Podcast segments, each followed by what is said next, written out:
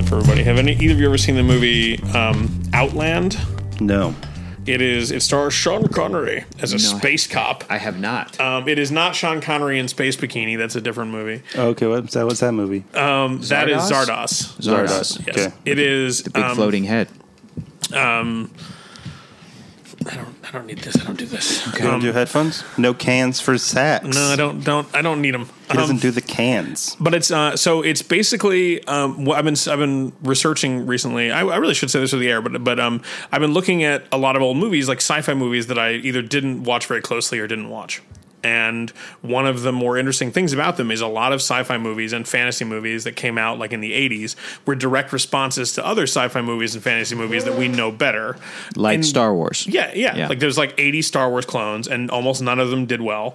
Um, and there's a bunch of clones of thing. Now we, I think we can all see where like Deep Star Six and stuff like that are all like aliens ripoffs, right? Or alien ripoffs that like set in an ocean, but it's still a horrible like you know body horror monster, right? But there were also a lot of people whose takeaway from the movie Alien was like truckers in space is the next big thing, and so there's a lot of dirty space movies that don't have supernatural aspects to them that are just set in space because they wanted to sort of steal the aesthetic of the Sulaco or whatever from the Aliens Yeah. films. And Outland is one of them. Outland is a film set on Io where there's a mining operation mining titanium ore, and the new sheriff in town is Sean Connery, and he cool. finds out about a drug problem there, and it's basically the movie High Noon but in space. So it's like the entire station is corrupt. They all turned against Sean Connery, and he has to fight them off with like shotguns, it's but it's in Serpico. space space. Yeah, and the only thing the only thing that makes it in, in any way different than a western is that there's explosive decompression like every five minutes in the movie because they're like really keen on it. They're like super happy with their exploding head effect,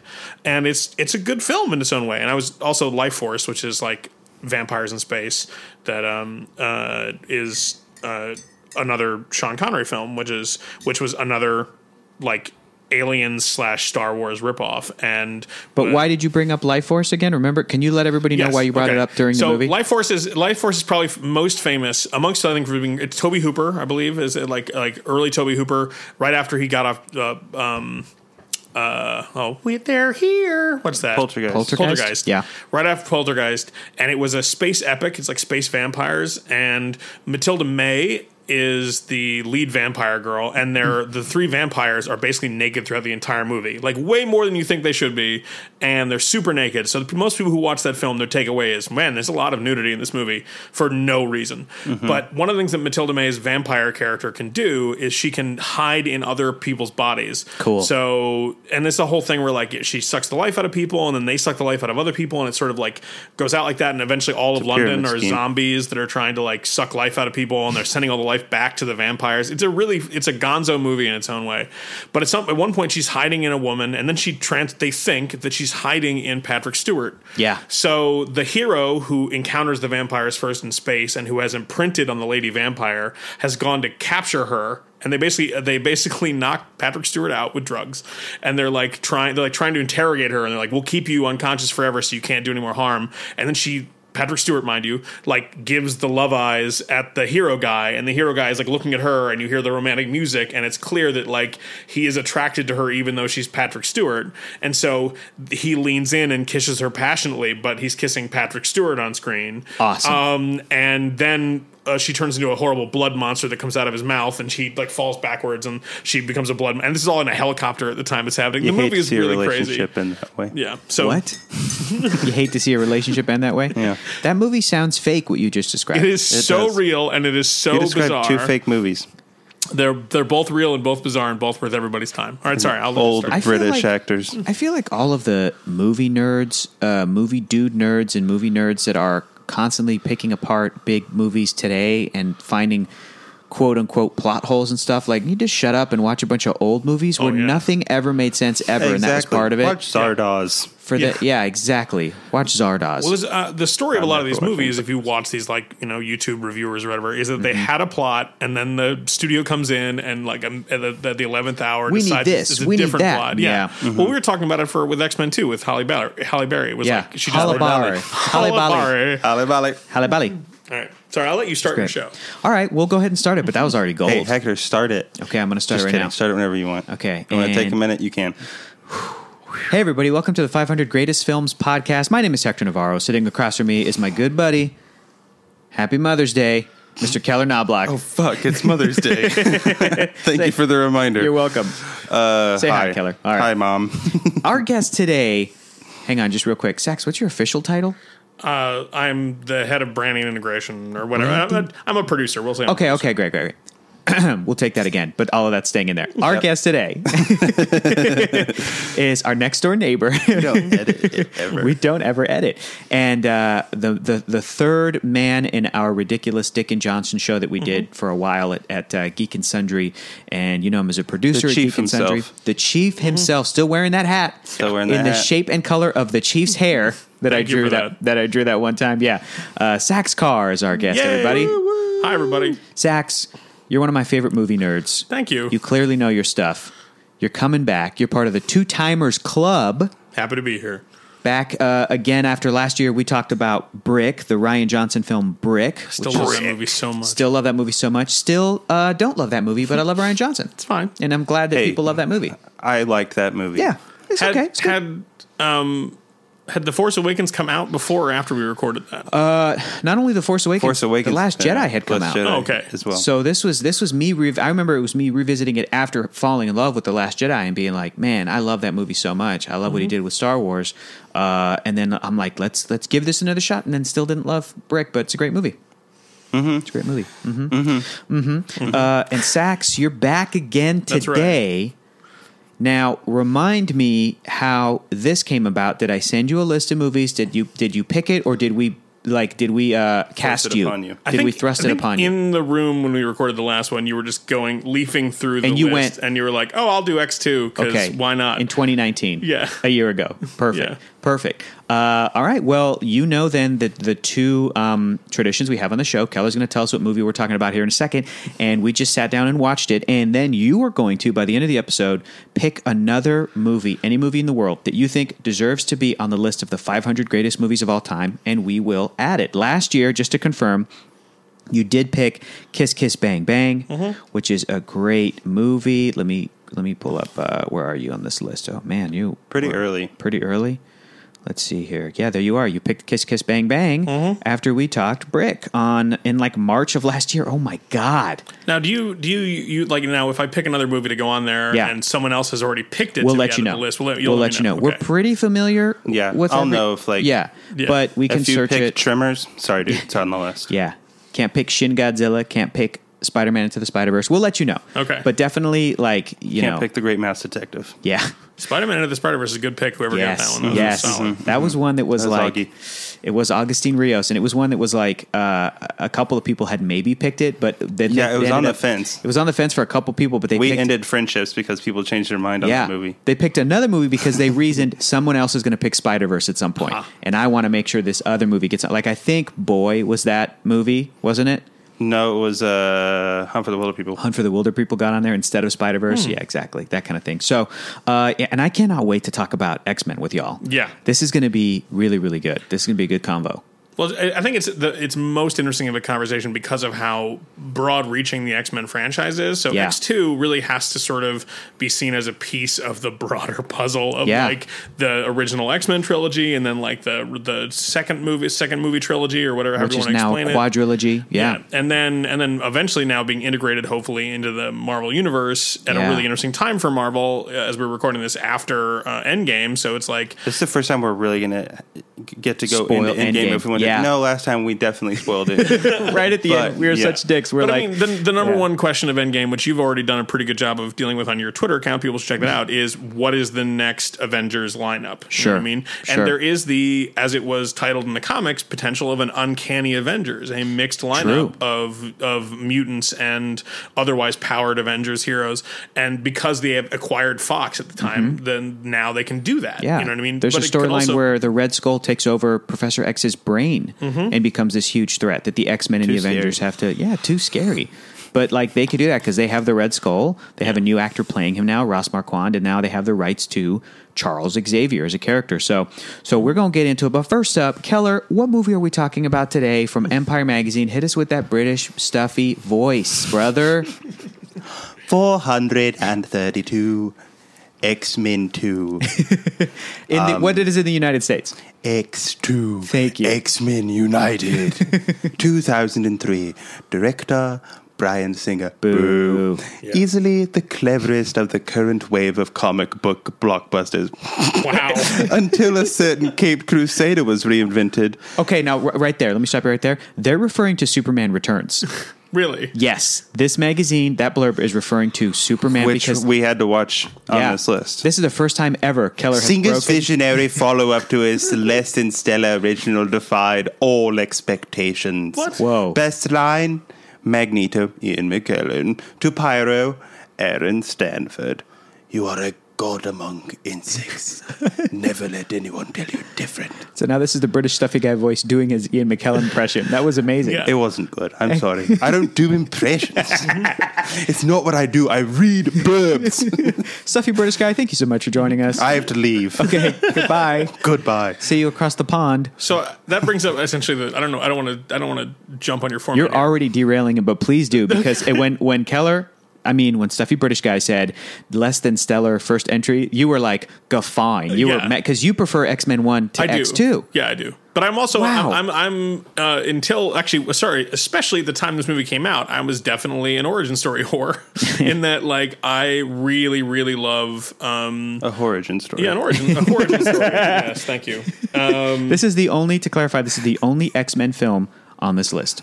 Oh, Is really? X Two X Men That's United. good. So it represents all of the X franchise, and since this came out in 08, uh, again the um, uh, like the the most recent X Men movie that had come out, I think was the Wolverine in 2000. No, that was 09. I no wait, that was, was way no, after shit. this. Just the first three X Men movies. Yeah. because X Men Three came out in 2006. Two Yeah. years later, this list comes out. That's it. X Men Three is not great. No, We don't, Um, we don't uh, count it. Yeah. Yeah. But anyway, so so the, the but the thing about this X Men franchise is the the casting is obviously at least in in terms of Professor Xavier, Magneto, and Wolverine. Yeah.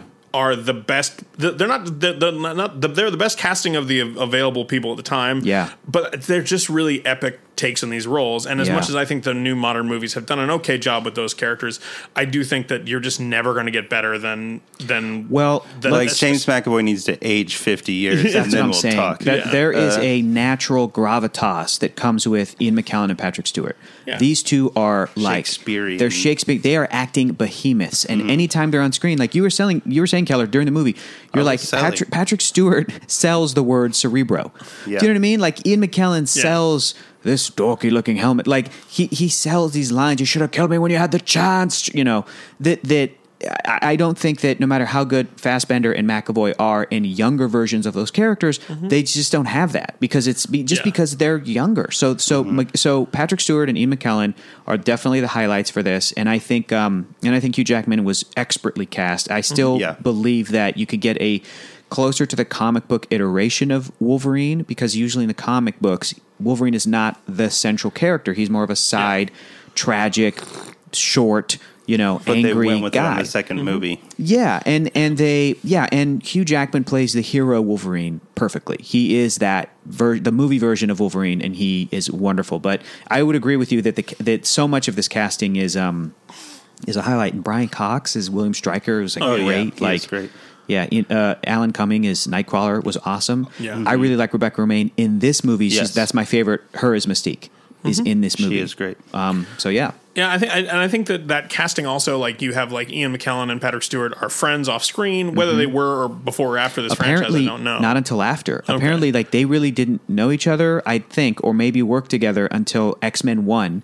And since they've done all those movies, it's like I think after the first three X Men movies, at some point they did a play together and they became better friends. So then they could- came back. They came back for Days of Future Past and continued to kind of do theater together. And now they're like really good Open it- friends. they Yeah. have an but whatever that Instagram connection account. is that Yeah. they have is naturally there, and and that's one of the things that I think the the the return the the quadrilogy or whatever where that suffers is that in many five? ways Magneto There's, and there's X Men First Class.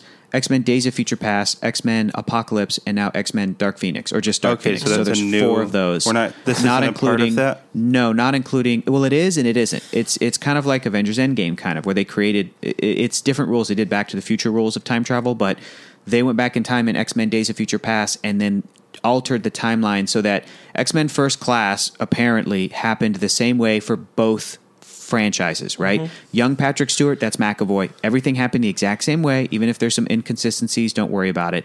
But it wasn't until X Men Days of Future Past, which took place in the 70s, that Mystique decided not to kill, not to assassinate Bolivar Trask or whatever, that changed the timeline and made her more of a good guy and completely changed it to where you cut to in the future. Um, instead of them living a post-apocalyptic future like they would have had things continued in the X-Men series that we watched, Mm-hmm. Jean Grey was still alive. Like, like, and they were at the house, and you know, Beast was there as Kelsey Grammer for two seconds, and and Storm was there. Everybody was there, um, and it was like a Mm-hmm. I happier thought we were getting universe. Kelsey Grammer Beast in this one. No, not until I was excited. three. Yeah, that's the third Sorry, one. Mm-hmm. he's my favorite part of X Men: The Last Stand is Of Kelsey Grammer course. Beast. Yeah, of course. I once did a, a tournament uh, of nerds as the Kelsey Grammer Beast and got full on blue makeup for it. Um, Wait, can you do your Kelsey Grammer, please? No, I can't because I never really got Kelsey Grammer effectively as Beast. Just sing the Frasier theme song as Kelsey Grammer. the, the closing song or the front song? Something about scrambled eggs. thanks, X. Great. um, yeah, it's, it's perfect. Um, yeah, I, I, I think that um, the, the the problem that the the subsequent movies have is that the relationship between Charles Xavier and Magneto is kind of better left off screen. Like the fact that they had a history together and that they were allies and now they're not is so powerful when there are these old men who are running these sort of Right. tribes as they were of like mutants that when you go back and sort of actually explain it then it really there's no way it could possibly um, add up to what you what they have in these movies. How long did it take the comics to do that? I mean, the comics basically teased it for years. I'm they assuming teased it for years. I'm trying to remember some major because I have a question for you, Sax, to follow up with that because I think that's very interesting. But I remember a major moment in X Men comics uh, when they did Ultimate X Men, which was the Ultimate Universe, where that's I have the first eventually one of those. you I have the haven't- first I one of didn't those. read it. If you read that, you'll see that at some point Charles Xavier explains to his X-Men like we had a falling out when he's referring to Magneto and all they show you is one almost like a flashback panel where there's just a metal rod going straight through Charles Xavier and they and so they're hinting at Magneto was the person who put Charles Xavier in a wheelchair. And that's also like fascinating. And Mm-hmm. then i- if that got to a point where they became that much of enemies, and yet in the X Men comics as they were at that time, he was still sort of treating them with kind of respect, Old a little bit, friend. you know, yeah, a little bit like old friend. So that was really interesting. They kind of hinted it. They kind of did a version of that. In X Men First Class, which I wanted to ask you Mm-hmm. about, Sax, uh, you're you're saying that when you kind of see their their old relationship actually played out, it's never going to be as effective as as just imagining young Patrick Stewart and young Ian McKellen. So in X Men First Class, at the end of that movie, Magneto's deflecting bullets, and then he accidentally deflects one to Ch- Right. Charles's spine, and then that's wha- how he becomes paralyzed, and that's how Mm-hmm. he gets into a wheelchair. And, and and like Magneto in that movie, Fassbender feels awful about it, and Charles is kind of like, "It's okay, it's okay." And then like you know, Magneto escapes, and Charles is like, "I can't feel my legs," like, and then the realization sets in. Did that moment work for you? Did you like that? it kind of did. I will admit that I'm like the the in sort of the nerdy purist sort of way. I mean, I try not to judge the movie universes based on the the metrics of the comics, right? sure, But what in it the what it comics- refers to, right, right, Yeah. right, But in the comics, my understanding is that Charles Xavier's paralysis um, Had is- nothing to do with Magneto in it- or regular Marvel anything. It was a comics, yeah. result. It was e- either it's the like rock slide where wherein Juggernaut Yeah. was created, or his simple his mental powers are so great that somehow his body shuts down. Because there have been Juggernaut times was where he's created. chosen Jugger- not to. Juggernaut was uh, Charles Xavier's half brother, a guy named Cain What? Marco, Mm-hmm. and Charles's half brother, when he was a kid growing up, was jealous of Charles, and at one point, he, that character had the uh, opportunity to gain massive power, which was a sci-fi dumb magic thing called the Gem of Sidorak, which is related to the Crimson Bands of Sidorak, which is something Doctor Strange deals with. Anyway, the point is, the point is, Oh. The Crimson Claws of Pranishnap. yes, the point is, is that he tur- like mutates like into an the like, allergy medicine. He turns into the Juggernaut, the big powerful dude, and then continues to attack Professor Xavier. I'll give you the actual real reason that Charles Xavier's in a wheelchair from Marvel Comics regular universe, not the Ultimate. Lay it on us. At some point, Charles Xavier in his youth, when he's like still. Charles Xavier, not quite Professor X, but he's you know walking around and he can use his mental powers.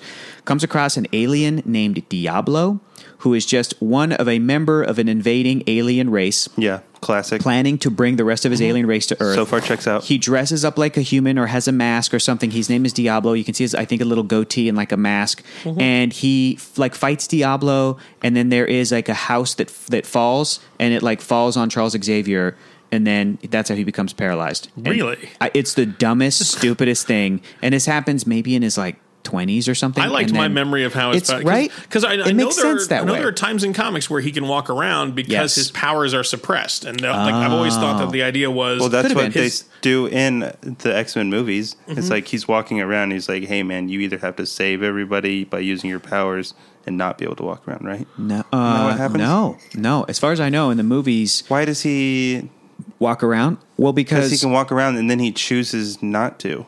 I don't know if that's happened in the movies, but I know that like in the first X Men movie, he's walking around because it's like a vision, right? They cut to Patrick Stewart, who's Mm-hmm. like I entering the thought it was mind of a Days of Future character. Past.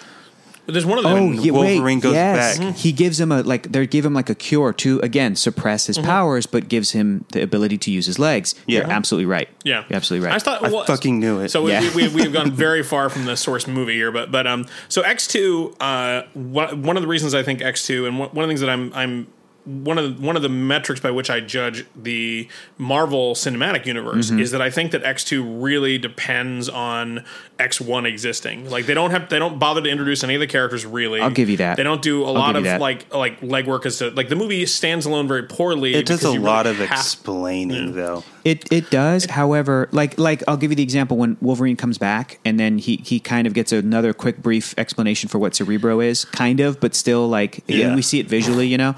But I will agree. I think it's I think it's one of the best sequels ever made, X two, because I think it is. It does improve upon the original. Yeah.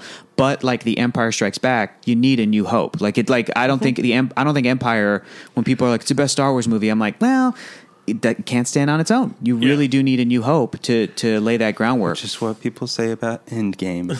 It Yeah. can't stand on. it's true, own. but I but I Yeah. love it for that. Like it's Yeah. you know I think that it's um I mean, End, yeah. Endgame has one job, and that's to take ten years of movies and give them all an ending, which Yeah. I think it does very well. But Yeah. I, I do think that it's, it's bound to stumble in that sense. But I think that oh, what, I- when I- Iron Man dies? I didn't think that was a stumble at all. Um, Whoops. I think- spoiler. I think when um, I think when X two came out too, they probably never imagined a world in which a comic book No. franchise could get ten movies. no which is why I think they also kind of accelerate a lot of stuff. Like they're very clearly working on a sort of Dark Phoenix third movie concept. Yeah. when they have Jean Grey sort of evolve into the Phoenix as we see her again In the that's- background of this movie, yeah. the movie version of the Phoenix, and we'll see what happens in the upcoming Dark Phoenix movie. But the movie, ver- which is very well timed, this Yeah, podcast. right? Isn't that the- crazy? The, um, When the- is that? it's it's uh I think it's June and then Okay, earlier we this year planned it. we did Unbreakable and then Glass came out. Like Yeah. it's the Wow. it's been the craziest. That's the only thing that's good about this list of 500 Yeah. movies. We watched Halloween when Halloween came out. um, Yeah, it's last been year. lining up in a weird way. Yeah. So- actually, just means Hollywood has Hollywood, done nothing. but yet. in- They're in the "Hey, ten comics, years the- ago, what do we got? the Phoenix Force is this like supernatural cosmic entity that Right. like finds Jean Grey. Right. But that's too much for the movie writers Wait, to what? assume. So they Yeah. just decide that it's Yeah, not ex- just her inherent power. Explain that to Keller because Okay, I'm so yeah. glad you brought it up because it's I think that again for the time 2003 Mm-hmm. the same as the first Spider-Man movie 2002 organic web shooters I'm fine with it it's a Mm-hmm. shortcut I'm fine with it the Phoenix how it's presented in X-Men 2 and X-Men 3 Mm-hmm. back in 03 and 06 I'm fine with it cuz to me it's a shortcut to, it, to me, it is what you just said, Keller, and I'm like, I think that's easier Mm-hmm. to understand, and it still relatively does the story. But Sax, what is the Phoenix Force again in the comic books? I probably don't know very uh, as much about it as I wish, but um, Sure. uh, the Phoenix Force I think is somehow related to the Kree, but it is a supernatural cosmic entity that is this like all-consuming force that I believe is trying to sort of like, as you would guess from the term Phoenix, like kill and rebirth the it universe like- or whatever. And it like finds the most- Venom. No, it's more like Ego, the living planet. yeah. Okay. And Okay, it where he, finds he the- had that plan to like Yeah. Mm-hmm. put ego on every planet. It's kind of kind of like that. and it finds the strongest psychic presence it can. It joins with that creature. It uses it as its vessel to do whatever it's going to do. Like burns it out. Yeah. and then moves on. and so it keeps finding Jean Grey in comics a million times over, and then eventually Jean Grey's daughter, and so on. And then there's a whole uh, arc where like s- its energy Mm-hmm. is split up against like 7 or eight different X Men. So it has a much more complex story. The idea that Jean Grey just just becomes the Phoenix or whatever is interesting. But what I where I feel like that shortcut doesn't really get there is like why Phoenix? Why isn't she just like Super Jean Grey? Right. Like, the Phoenix I of agree. it is something that does. There's not a lot of like where's that motif. iconography stolen from? Yes. Um, and I think that, but I also think that it's one of these things where the Dark Phoenix saga, the like the Jubilee arc on the cartoon, and a few other, and and some stuff from uh, Wolverine Mm-hmm. are the things everybody assumes casual comic book fans know about. So they're always Mm-hmm. just trying really hard to like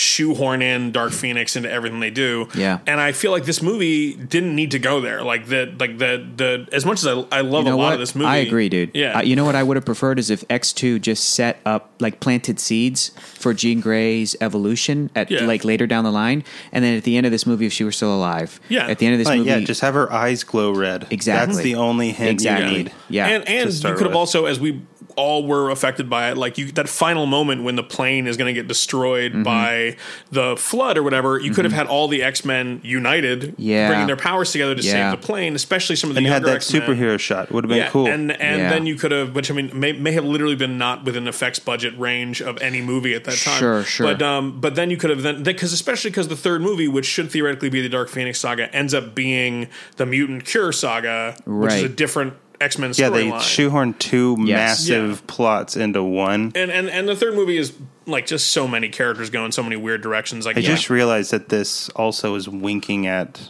Brian Singer again with the Cape Crusader reference. with Superman Returns. yeah, I didn't. Re- I just that's what they're put that that's, together. That's what that blurb is saying is that this magazine feels that Superman Returns, which is on the list, which we watched last year with Emma Fife, and it's bonkers that that movie made the list. Yeah, it's so that bonkers. that uh, that the British fans, the movie fans of this magazine in 2008, two years after Superman Returns, were still really gung ho like about. it. Mm-hmm. Brian Singer's their boy at this point. Yeah. to bring It's him out just- to long did not before age. superhero renaissance. Did not age well. Yeah, no, not Fuck you, Brian at all. Singer. But but I am I am agreeing I am in agreement with you guys, especially because I really really love this movie. I Mm-hmm. think that this thing well, we'll we'll, go, we'll get into overall thoughts in a second before I get ahead of myself. But specifically about the ending, we were all of us questioning. Even Chelsea, who'd never seen X Men Two, Yeah. was watching it with us. And at the end, when Jean decides to make that choice and Like, go- why you the know, fuck is an Iceman out there? Chelsea was asking Yeah. Mm-hmm. that question. She's like, "Well, why doesn't this character just do that? Well, why doesn't that? You know, that like it trips you up Which means because they did a good job of establishing everybody's They powers. did, but they, it means they did a bad job of. But also, this Chelsea was like, "Why the fuck sacrificial were they ending." just in the jet the entire Yeah. time and not helping them?" sure Iceman and Number Rogue, one, Rogue and- doesn't do anything. yeah it's it's um I still think that for the amount of characters that they have they did a good job balancing Do it they disservice the character Rogue in these Well, movies? they Yes and definitely- I think they definitely they elevate Rogue in the first one because they Yes. make Rogue like the major narrative character, which Yeah. is really interesting. 'cause Yes. Rogue's got a, and and they sort of put Rogue where Kitty Pride has been in the comics before, and Mm-hmm. that's really cool. And then in this movie, they stopped having stuff for her to do, and Yeah. so it sort of starts to fall off again. Yeah. and then they basically bring Rogue back in the third movie with the sort of like she wants the cure sort of side of things. which I, I can't remember now. Does she get it? she gets it which Yeah. is a super mixed metaphor message at the end of X-Men 3 she gets the cure for being a mutant and well, the then whole we're dealing with point Brett Ratner. the whole, exactly so like the whole point like, of the X-Men the lack movies of is nuance that's even in these Yep. movies with Brian Singer, Sure. it's just all down the toilet. When Brett he Ratner's gets just like his I hands did on rush it. hour Yeah. like it's he's, he's an idiot it's not it was not a uh, Man, they it was do not a pick Hercules. good directors in these pieces. Yeah, it's yeah, exactly. Even Matthew Vaughn is like Mm-hmm. people like Matthew Vaughn and he's great, but a lot of people are like, I don't like. I, I don't like what he still does with female will remember characters, like, the yeah. slow mo coin going through the head. That's shot. rad. It's so good. I remember it's so that. Good. But um, but yeah. So let's do overall thoughts. Sax, you're gonna go first. X two. In some territories, X Men 2 or X2, X Men United, I don't know, but I think officially, just on Wikipedia, just from this movie, it's only just officially called X2, which is weird. Give us your overall thoughts. It is now, oh my God, 15 years since this movie came out. Holy crap. Well, Wait, I'm- 16 years. 16 year. I'm gonna try and I'm gonna try and um, remember seeing this movie at the time I saw it. In the Sure. same way that like I, I saw, But I also want to know how you feel about it today. I will, but Okay. like as I mentioned, I s- uh, as I mentioned, I think on this show, but I mentioned a lot. Like I saw Blade eight times in theaters because Awesome. at the time Blade came out, That was it. it was The Marvel such movie. a fucking uh, like amazing step forward in terms of superhero like appe- like on screen. It was Yeah. just the things they were doing. And if you watch Blade, does not hold up. The very end of Blade is like a fucking. What are you talking about? It's on our list of the 500 greatest films of all time. It's a CG disaster. but um, Our list it's on, yeah, Yeah. Not on this magazine, but yeah. I mean, it would be on my list of the 500 greatest films of all time too, but not on Yeah. the 500 greatest like like like uh, stands up effect shots of all Sure, time. No. sure. Okay, okay, Um, Uh, but I think that so when when X two came out, it also uh, when when the first X Men came out, Yeah. so much of what they did with their powers was so amazing, and Yeah. like there was so and you just you were you as a comic book kid were there, and you're like, oh my wow, I never imagined I would see Wolverine's claws, or I never imagined I Listen. would see Listen, there's the, a the Cyclops' optic blast. yeah, there's a ton of compromise in that called an movie. optic blast. It's called an optic blast. That's I right. think that's Get like with it. a,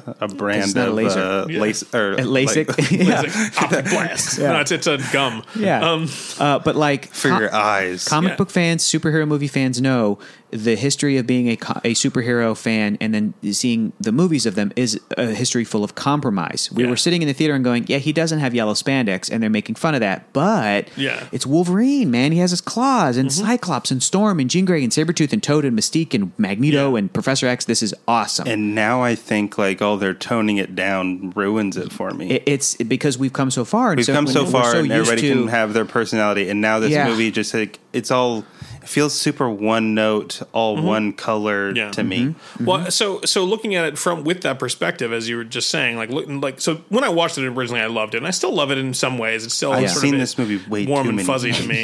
But when uh, but like looking at it now in a post Marvel movies universe, like yeah. Yeah. like I don't necessarily know that they could have gotten away with yellow spandex, but like No. Wolverine could, well, as they do at the end of what the Wolverine, like Yeah. Wolverine could definitely have pulled off his more iconic costume. I think we would Yeah. have just bought it in the same Yeah. way that you know they like the the black leathers and whatnot was definitely almost like a sort of like it was a like being embarrassed about your own. It was Yes. that, and it was right after the Matrix. Sure. yeah. So- And- it was it's the balance of okay let's do what the comic book storyline necessitates meaning we have to make sure to cast uh, accurately let's get some accurate costumes in there Mm-hmm. let's make sure we have the accurate storyline and setting everything accurate versus the balance of well, we got to make a good movie and Yeah. Mm-hmm. what we know is going to sell as a movie and what we know is going to be mainstream and what we know is going to be a hit and what we know that we can elevate the material and do like cool choices and make a cool movie so Mm-hmm. Well, I it's a, also think- a tricky balance it- superhero storytelling has evolved and like action scene construction has evolved. So Yeah. if you look at the like one of the more iconic scenes in this movie, we were just talking about like the sort of like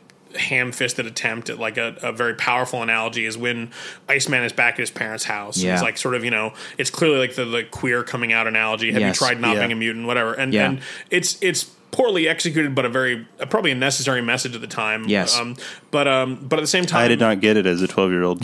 um, at the very end of this sequence, you know, Pyro uses his fire to save them from the cops, kind of. right In a modern movie, like Pyro would have initiated because obviously he's not going to be held down by these cops. But Right. then seeing the cops the threat, all the mutants there would have gone into action and we would have seen Yeah. like Iceman would have, like, if, if anything, just to stop Pyro from killing them. Like Iceman would Yeah. have frozen somebody's gun and like Yep. Rogue would have run up and grabbed another cop and the cop would have gotten like woozy and fallen over. Like you would, and it would have been so expertly Mm-hmm. Wolverine would have shot. knocked guys out. Yeah, and now you have this thing where they there's like literally everyone just watches while the fireball comes back to Pyro. He just does it over and it just, over it just goes again. like a yo-yo basically. they're just like, it's "Stop." super slow, and it's just and it's you just- all have and- powers. But it- one that was really clever at the time that it was done, but also Yeah. it's just like that. That's just as much as storytelling as they needed to have, And it's these- all that they yeah could, they were capable of fitting Sure. into that. you know, after the sort of um, the airport fight in uh, Captain America uh, Civil, Civil War, War. like you realize this is exactly how uh, many fighting characters you can have on screen. But you notice in this movie, they basically sequester off every fight. Yes. 'Cause they're like Yeah, the yeah, yeah. only way we can possibly d- make this look organic is if Wolverine all two and characters fight in like in separate What's her rooms. face? Lady Mm-hmm. Deathstrike. You know what I mean? But you could now have Lady Deathstrike fighting Wolverine next to Cyclops I know. fighting Jean Grey, and like crossing over and having that whole the thing. closest we got a little bit after this was X Men Three, because Yeah. at the end of X Men: The Last Stand, like five or six X Men characters, including Beast and like Mm-hmm. Colossus, All are run. there, all like run, but just fight a bunch of generic mutants. Like Yeah. it's like it's all you know, it's all like Morlock, exactly like lower tier Morlocks is what they were called. But which is like cool. We're getting there because Yeah. Mm-hmm. I'm seeing Wolverine standing next to Colossus, standing next to Beast, standing next to Right. Storm, and whoever else. But it's not quite all the way there. Well, and then also the just the, the writers of these like they clearly when Marvel took over the franchise, one of the things they did very well was they understood how powers worked, and they other they they'd had a long history of making powers look cool Yep. on comic panels. Yep. Brian Singer, surprise, surprise, uh, on on top of all the other bullshit this guy has put in the Yes. world, doesn't understand how to do that. So like you know you you- and or what's his name from X Men Three, like um, Yeah. even worse. But I Rat. mean like Beast for example is just a guy who jumps in that movie. You know what I Yeah. mean? he's smart and That's he true. jumps. He's smart and he jumps. Yeah, and, and it's just like, roars. That's as much as as as he could conceive of as the like. Sure. How do you make this character cool? Sure. Whereas if you imagine Beast done by the Marvel franchise, it would have been amazing because you realize just how awesome his power set is. Mm-hmm. And they make oh, that's the thing about about the Marvel movies too is like let, us look at the last fight, which apparently some people didn't enjoy, but I liked in Endgame. Ridiculously where I thought it was all cool. these characters were on screen of varying power levels, and they all seemed cool. Yeah. you know what I mean, Yeah. like they all like some of the some like of you these said, characters. Howard really- the Duck was there. yeah, in the background, yes. But like you know, not I don't think he had his bow at this time. But like you have Hawkeye firing arrows next to like Captain Marvel's god level powers, Right. and it still all makes sense. Right. Whereas in this thing, they're like literally like, well, if you're not Wolverine, you probably suck. So they're all going to sit it on the you know back burner. Mm-hmm. And the other thing, weirdly enough, if I was going to cast these films again, which I kind of did in First Class, I'd cast everybody younger. I would probably cast unknowns, and I Mm-hmm. would cast the whole. I would make everybody at Xavier's school look 15 because then Mm-hmm. Yeah, they, then same. they feel like kids. So when Yes. they kind of don't get involved in the action. When they're casting like you know Anna Paquin at 25 You're right. to play 15, you're like, why isn't she involved? Like, jump in there, Anna Or Paquin. when we saw the great Colossus scene where he walks into the room and medals up, and we and were then like, he yeah. just walks. yeah, Uh, yeah, he just- and he walks out. But but uh, Hey, you want me to uh, help you? Chelsea was like, like that's a high schooler, and we were like, yeah, we're like he's seventeen. I don't know, but yeah, they're they're these Right. like older actors. That has been my um, thrust is that. When people think about the X Men, they think about 800 characters. They think about 8,000 villains. They think about all these characters. And so, fans of I only the. know one X Men villain, Magneto. Yeah. I don't and know there's anybody else. Juggernaut and Blob Oh, and yeah. Mystique. Well, those and- guys. And, uh, you know, uh, uh, oh my God, I'm blanking on Sauron. Mm-hmm. Like, Sauron. yeah, Sauron from Lord of the Rings. Yeah. What? Yeah. I'm also in this movie. Carl Lycos, who's a big pterodactyl man. Like, there's a bunch of awesome villains. Like they Lunas, the retroactively took Untouchable. over like Greek mythology and Sauron shit. They is should. his name, They I should. believe. Sauron? So, They should and- and bring that's in the other stuff. As in Saurian, as in the, the flying dinosaur. Yes, thank you, sir. Um, Uh, I but think- but uh, some yeah. but like fans today have been saying, oh, don't don't tie in the X Men to the MCU. There's too many characters. Don't do it. Mm-hmm. And I'm going, no. The first X, the first new X Men movie Will be five. will be five teenage kids. It will be Cyclops, Beast, Jean Grey, you know, Iceman, Angel, or variations on that, and maybe cast more diversely because those characters can still be the same without all being good looking white kids from the 60s comics. But the idea should be the same. And then of- obviously, like, make Iceman gay, like he is in the comics. But the idea is, yeah, it should be like a, an actor who's like in his 30, 30s playing Charles Xavier. An actor who looks like he's in his 50s playing Magneto when really he's in his like 90s, but he's stayed young because he still needs to be a survivor from the Holocaust. That's something they should never change for Magneto, I believe. That should always be a part of Magneto as a character's backstory. And then just have them go up against Magneto, and that's it. Like that, like the first mission. And if they're all kids that are like Tom And Holland, Magneto has his team of a few people. that's exactly. But if but eh, but if they are all of the, the sort of the Tom Holland age and vibe, it's gonna. f- It reminds me of when you watch Logan in color. or it's like in uh in Homecoming where they're all on the field trip together. Yeah. Just like that's what Yeah. you want out of an X Men that's movie. the feel.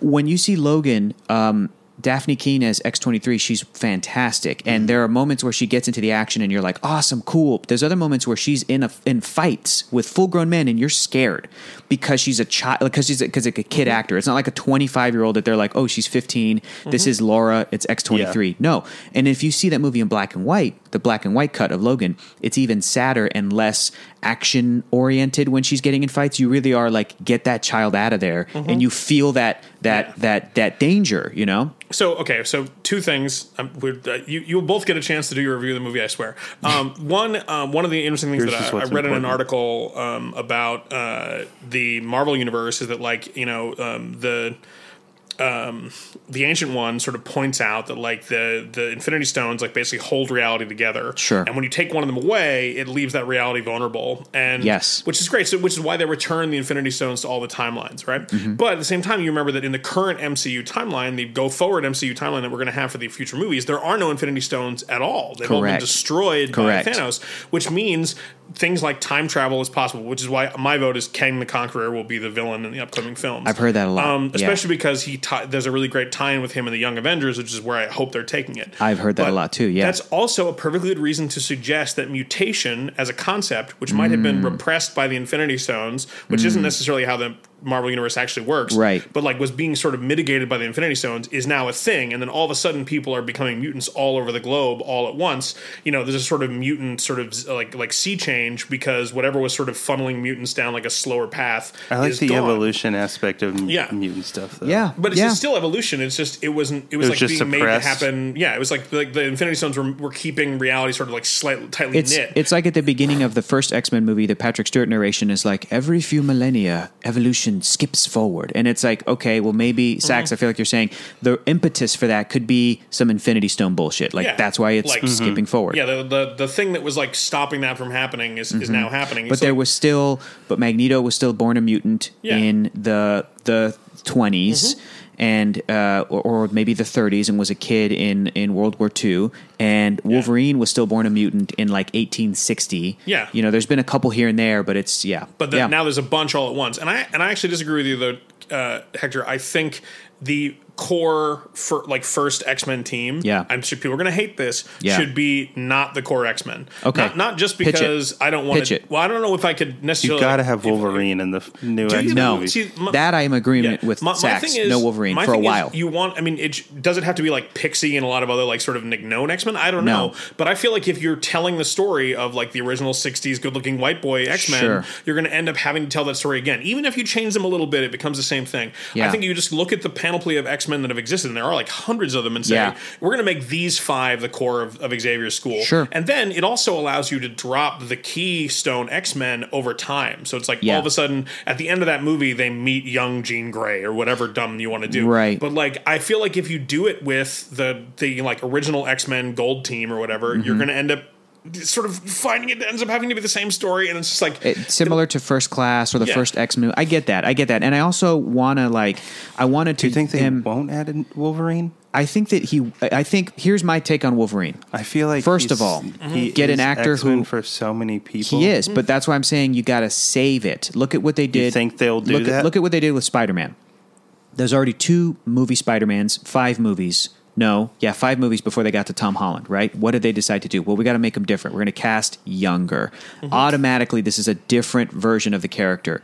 Uh, and then after that, they they gave him a new cast of supporting characters for his own movie that were pretty different, pretty diverse. You know, they sort of they really leaned in on the he's a 15 year old kid. I think that with Wolverine, you do a similar approach with like Hugh Jackman's been Wolverine for 20 years. You have to cast an actor that does not make anybody think Mm-hmm. of Hugh Jackman. That means short, five foot three, stocky, not classically handsome, but somebody who's very charismatic and very sexy, but not handsome. It- it- like Vegeta from Dragon Ball Z. Like this little shit, this little squirrely, like a you young know. Michael Rooker. Yes, honestly, yeah, without the accent, Yeah. but like a young, yes, like a, um, yeah, pretty much like like a like a young Javier Bardem, Mm-hmm. because um, Javier Bardem I don't think is classically handsome, but damn it, he's sexy because he just has that that that dangerousness, right? You Yeah. kind of you that's what you have to do, and Hugh Jackman is classically handsome. And he's a showman, the world's greatest. In fact, this dude knows how to be a leading man. He's ki- he was kind of born to Fuck do you, that. P.T. Barnum. So uh, well, yeah, boo, P.T. Barnum. But uh, I think that the way to introduce Wolverine is you introduce him via the Hulk. You introduce him fighting Mark Ruffalo. If if in Phase Four or beyond, the Hulk gets a little evil and kind of goes off the rails, the government No. hires the Canadian Mm-hmm. government because he's in the Canadian wilderness, and the Canadian government sends in Weapon X, like Mm-hmm. just a du- just a guy who's like, I'm an assassin. Nobody knows what I nobody knows what I can do. I'm wearing a cowboy hat. I'm in a helicopter, and maybe have Nick Fury or an equivalent of be like, we need this little motherfucker to go in there and you know take out the Mm-hmm. Hulk. You introduce him in that way, kind of like the comics where he's he's he's a Marvel f- idea concept kind maybe attached to Alpha don't Flight get something, even and then how later that fight he works. joins the X Men because turns out he's a mutant. Like, yeah, that fight would be fun, but it, uh, whatever they can figure out how to make Hulk that would work. Destroy. him? Yes, but Like Wolverine. rip him in half and then it's over. I mean, yeah, and that might happen, and we've seen that in comics in the Ultimate Hulk versus Wolverine. But the point is, is that he, rips him shouldn't in be. half. He should not be X Men movie day one. He should be in the second or third or fourth Okay, of the new pepper X Men him movies. He into- shows up. Yeah. okay. Pepper him in, and I think that that the opportunity is also there for like, I do. would- I would want to start. From square one with a lot of young characters, but certain X Men characters like Storm, I think she works better as a full grown adult woman. I think she works better, especially if make her close to the same age as T'Challa, so that they can do Right. hey, they knew each other when Mm-hmm. they were kids, right? Because she is African and, and actually have an actress who sticks with an accent the whole time would be great. like even in within one movie. Yes, Yeah. within Koi one. yeah. Jenro said, uh, did, did a did, had um the actress playing Storm now on Oh, um, Alexander Ship? Yeah, um, She's great. I a- like her. Apparently, she's amazing and like super fun and charming. And he was like, he was he he basically came out of that interview being like, I am ready for the T'Challa Storm relationship on screen. Sure. Yeah, Although they're- exactly. they're, probably not similar in age, but Yeah, uh, but I would also want to. He's like as- forty something years old. Exactly. As great as Alexander Ship is, Well, I just feel even have her be a friend of Shuri instead. Maybe, but I feel bad because first of all, I would not want to, to bring in any. This should all be completely recast. Every single like it's the same reason that like I love J.K. Simmons. He should not be J. Jonah Jameson in a Spider-Man sequel. Like he shouldn't. It should be new actors because you don't want to remind. This isn't James Bond where you could just bring in Judy Dench as M. This isn't you know. This isn't like yeah, it's you don't want it. This isn't a Superman Returns where you just have Jor El Marlon Brando footage. Like, don't do that because I don't think it's a good way to go. But yeah. um, all right. So let, let- why don't you give us your take you on the you, movie? you wrap up the final thoughts. Okay. Wrap up the final So my- thoughts. my, then final thoughts and are today. It's, it's fundamentally a, a pretty good movie. Uh, I think it, no matter when you're watching it, it's fun. It's compelling. There's some really great scenes in it. The characters are really cool. I do think that it feels like a product of its time in a way that I wasn't really ready for watching it again. And I think that you know uh, it's got a lot of the. I mean. I, it's not as much. I mean, despite its director, it's not as much problematic as it is just sort of a little bit um, tone deaf, and Yeah. I think that it could really be better. Um, I also think that I think you know it's one of those movies where it's almost like sort of showing like a classic movie to a kid where you're like this is how we got to where we are in this like, Exactly. Mm-hmm. golden age of superheroes um, i certainly think that i could watch ian mckellen do anything for any amount of time Yeah. uh, and so in that way So funny in this yeah. movie. Yeah. And and his Magneto really is just the best we're ever going to get of a Magneto, I think, in many ways. And I, I, I mean, I love the new Until Magneto. Fassbender is sixty-seven Yeah. years old. Fassbender's but then we great want in him it. recast. exactly. But Yeah, I, do. but I but it's just Ian McKellen is just so perfect as this sort of because you also Magneto always has to be this character who like is dangerous has Mm-hmm. zero regard for like life if he if it doesn't directly benefit him on some level but Mm-hmm. also is lovable and has a heart and like is conflicted Mm-hmm. and is like fighting all these things so it's like I think that you really get that Because you from- understand like his cause, Mm-hmm. you understand the Yes. righteousness behind Yes. his cause. You do. and Yeah. why he's doing it. He is like Loki in that Loki, the, the cinematic version, has enhanced the comic book version as a character that people root for now, and they understand his motivation. And he has gone back and forth between the side of good and evil, and you're Mm-hmm. always kind of like, oh, you uh, maybe there's still hope, but but Loki Oh, will always kind of be Loki. Uh, I think Magneto is in that in that Mm-hmm. Yeah. same way. Yeah. So yeah, I think fundamentally it's a good film, and I really enjoyed it. I still enjoyed it again today. I don't. I don't think if someone gave me a chance between choice between seeing this and seeing like one of the MCU, I'd probably pick one of those. And even some Yeah. of the worst ones are, Yeah. are really sort of like they're just much more in the scope of modern storytelling. Um, I think like any superhero film that was a product of the superhero comics that were a product of the era they were made, probably Right. some things that could be updated. yes. Um, you know, and and I don't want to be that guy, but I, I do think that you know you can, you can just ask yourself the fundamental question like why couldn't Pyro be African American? Why, why couldn't he? absolutely. Is he absolutely. supposed to be? No, I mean, no, but, Oh, okay. but again, you know, just uh, just adapting Just- these yeah, characters, yeah, yeah. that kind of thing. Yeah, Okay. like I, I've had this conversation with um with my friend Damien Poitier. Damien has has discussed that like for X Men being as as a metaphor for diversity as it is, it th- there is a lack of certain demographics, and and he was specifically pointing to like there's no like modern set day equivalent like African American male. And people were like, "Well, Bishop," and he goes, "Yeah, but Bishop is a character from the future. Like he's like an alternate. You know, he's not like a, a black man living in the U.S. today. Yeah. and there's no man like that on the X Men. There's no, you know, there's a, there's a lot of those little gaps in Mm-hmm. Yeah. the, the demos. Well, it's also like you pointed out too in your um, in your reviews of like the racial diversity in the Avengers films. Like Sure. almost all of the racially diverse characters that you end up fo- like like you kind of imagine in your head that I'm trying to think of who these characters are. But there's a lot there's a lot of characters that you when you read the comics, even though they're like blue or green, you're like, oh, that character's black, but they're Mm-hmm. right, not. coded as Yeah, whatever. Sure, uh, but but they're but they're mutants who happen to be like a- an entirely different color, let alone being black. And so Right. you're like, well, they're not really ex- showing us an expression of the African American experience. They are Right. certainly showing us an experience of being a different color than everyone around you. But like, Yes. if you're trying to Yeah. express the African American identity in those comics, that has to be an actual black person who grew up in America, black, and Yeah. not just Mm-hmm. Yeah. you know, Like, a I- Kondarian like, who happens to be you know. I love Zoe Saldana. She's my favorite actor in the Guardians movies. She m- moves me to tears. I love her. I love Tessa Thompson as Valkyrie. They're great. They are black and and Mm-hmm. Latina. Like that's that's that's who they are in real life. But their characters are Asgardian and Ziborian or whatever. Like they're Yeah. Mm-hmm. not like from a Latin country or from the U.S. or from a, a, an African country or whatever. So Yeah. Mm-hmm. it's great to see Zoe. It's great to see Tessa, and I and that needs to happen. Like I love Palm Clementif as Mantis. Yeah. and I love that Mantis in the comic books was sort of half Vietnamese or coded as being Asian while still kind of being otherworldly, and they stuck to it and they have an Asian actress playing Mantis, and I think that's great. But she's not technically Asian from yeah, yeah. Asia. Do you know what I'm saying? Yeah. But like, but I still love that. That, that I love her character. Or it's like, or, Yeah. the, then- or the, the, the in the Captain uh, Marvel, we see that there's like an, an entire like you know there's there's a whole Crayola box of colors of different types of Cree, Right. But Yeah. does that mean that on Cree they have those same? Probably not. Yeah, you know what I mean. right. Like, Interesting, I mean, yeah. I'm assuming on Cree it's basically you're blue or you're not blue. You know what I mean? Yeah. And that was the, Yeah. that's where racism starts. Yeah, exactly. Because because actually in comics it was there was blue Cree and white Cree, and they called them Pink Cree. Cree, they did. Yeah, they did. Yeah, they did. um, and uh, and so it's like you know now they've sort of opened that bo- that that that up, and so there's a bunch of people with different colors. You're like, cool, but what does that mean? Does it Mm-hmm. Right. Mm-hmm. have a meaning? Does it what you know like? And sh- it should. It kind of should. You know what I mean? I and, agree. Um, uh, so I think yeah, like the, like most comic movies of its time, it's just like I would in, looking back, I would have been interested in seeing it be more diverse, especially in the X Men, which is just such an analogy That's what it's to for. diversity. in so And many you ways. said maybe the Lady Deathstrike death was a little.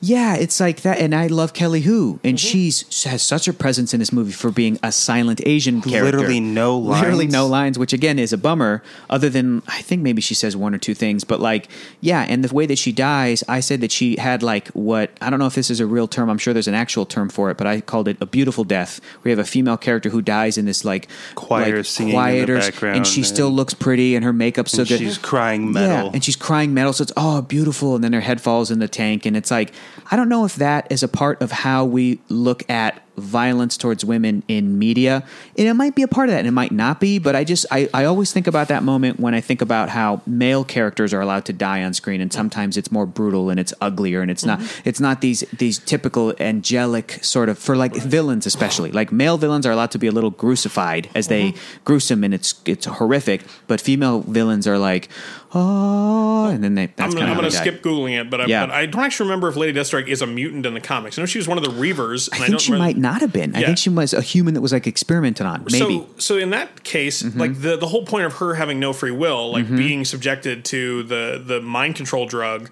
like you know when Cyclops attacks, they're like, oh no, Cyclops is being mind controlled. Let's Yeah. do everything we can to, save save, him. him. Yeah. and we know that she's being mind controlled, but nobody seems to care or notice. I know. and it's just like. So why not just take that plot out of it? Like why not Right. just say she's a mercenary, she's Yeah. a super powerful Yeah. mercenary, Evil on her own. Yeah. She And- and agrees then- with yeah. William because Stryker. it's like what you said. You can see Mm-hmm. the moment where she like gains her sentience or whatever. Yeah, her again. eyes change back over while she's dying, and you're Yeah, I like, know. "Oh no!" Like, And It's it- like just it- have her be an evil person. Don't have her be Or save her. pretentious. Yeah, Or save her at the end, because well, if- it's a if- Wolverine fight. He's not going to save her. Exactly, Wolverine but ain't it, but saving it, but, anybody. but what a crazy heroic moment that could have been for Wolverine. If- if Exactly. the- earlier in the movie, he's killing army guys in the mansion, which was a rad scene and it still holds up. Mm-hmm. The best you know. Mm-hmm. scene in the movie is the White House scene in the beginning. It with is. Nightcrawler. It really That is. scene is bonkers. so I want to music- see where you're going with it. So, so All I'm saying I had is, to- uh, I agree with Keller. Is that um, it could have been very interesting to to f- have a female subservient, quote unquote, Asian woman in this movie, but then at the end gains free will and joins the side of the X Men, and then Kelly, who is in X Men Three, Do you know Yeah. what I mean? Like could it could have been cool, but it was not a priority for them. Significantly better. It was uh, They- you know it was that all. sort of stuff. This movie was well, like and this was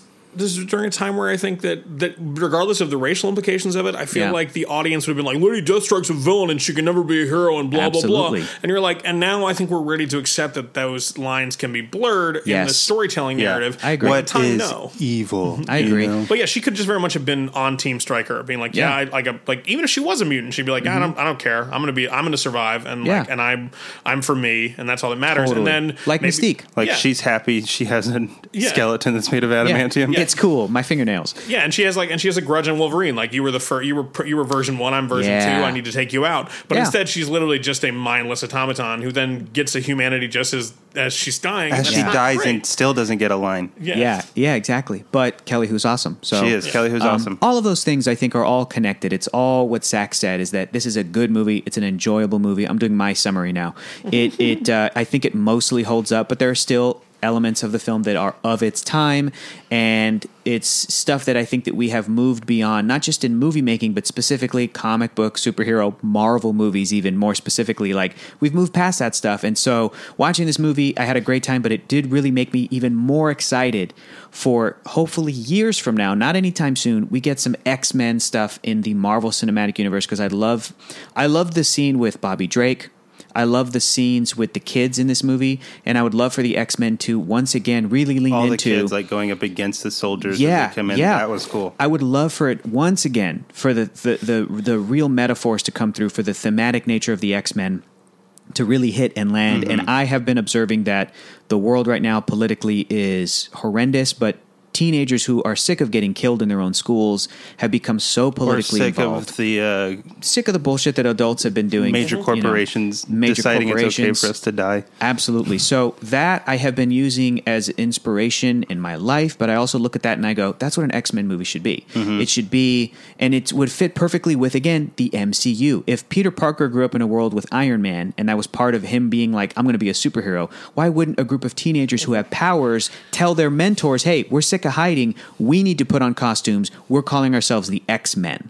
Yeah. And Charles Xavier's like, no, you really do need That's to hide. real like, hacky, that's- guys. That's my name. yeah, Because- exactly. Come on, guys. And it's a, ki- it's all kids. Mm-hmm. It's it's like how Reed Richards created the name the Fantastic Car apparently when he was a kid to make it Mm-hmm. more palpable that he would call something the Fantastic Car for the Fantastic Four. I, I- so I also think too that you know one of the great things about the MCU or the is that there's already this understanding of powered individuals, which means the idea of being a mutant isn't in Mm-hmm. itself like it's just like no, it's it's not so much mutants are like the enemy. It's just Mm-hmm. like suddenly there are people who are just getting powers and Yeah, we powers have are an dangerous. enhanced in the field. And we've already spent Yeah. the last ten years Yeah. dealing with powered individuals fucking everything up. It's kind of Sokovia amazing how like Accords. stable people are considering that. Yes. when like you know but w- but we could get a real like uh, that's what's that what was cool about Spider-Man: Homecoming is that you actually got I think really for the first time in a m- margin- major Marvel movie is like the regular civilians' reaction to the world that they live in. You had the coach, Do a flip. Coach Wilson, yeah, do a flip, okay, Spider-Man, you know, do that. Uh, you had kids react playing murder, fuck, kill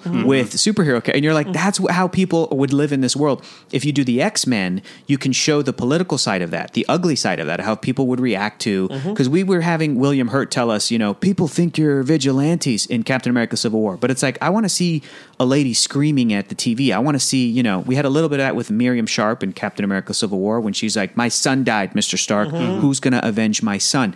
And then that kicked that off. But like, we could get way more of that. And with when people say, "Well, it doesn't make any sense." that in the Marvel comics that the X-Men are hated and feared when the Avengers are praised and lauded it's because There uh, are people who still hate those people. Yes, it's it's i you're you're describing um, racism and bigotry, which is illogical. So like, if people are like, it would make sense. I'm like, yeah, it doesn't make sense Mm-hmm. None of that it there's makes sense. Mm-hmm. kids locked up in cages right now. Like that's and it Yeah. all comes from uh, Stephen Miller, who's in the White Mm-hmm. House, like who is apparently also an X Men two at the end of this movie with a pen in his mouth. But the the the, the, po- the point I'm trying to make is, it's it would be it would be so great right now, especially to have a movie really tackle some of that stuff. Yeah. That's that's how I feel about the movie. I still Especially like it. I a want more. movie like this Yeah. that can hit so many damn people. Agreed. Like, how much money did Endgame make? If Marvel put out an X Men movie with Yeah. those kinds of themes behind it, Yeah.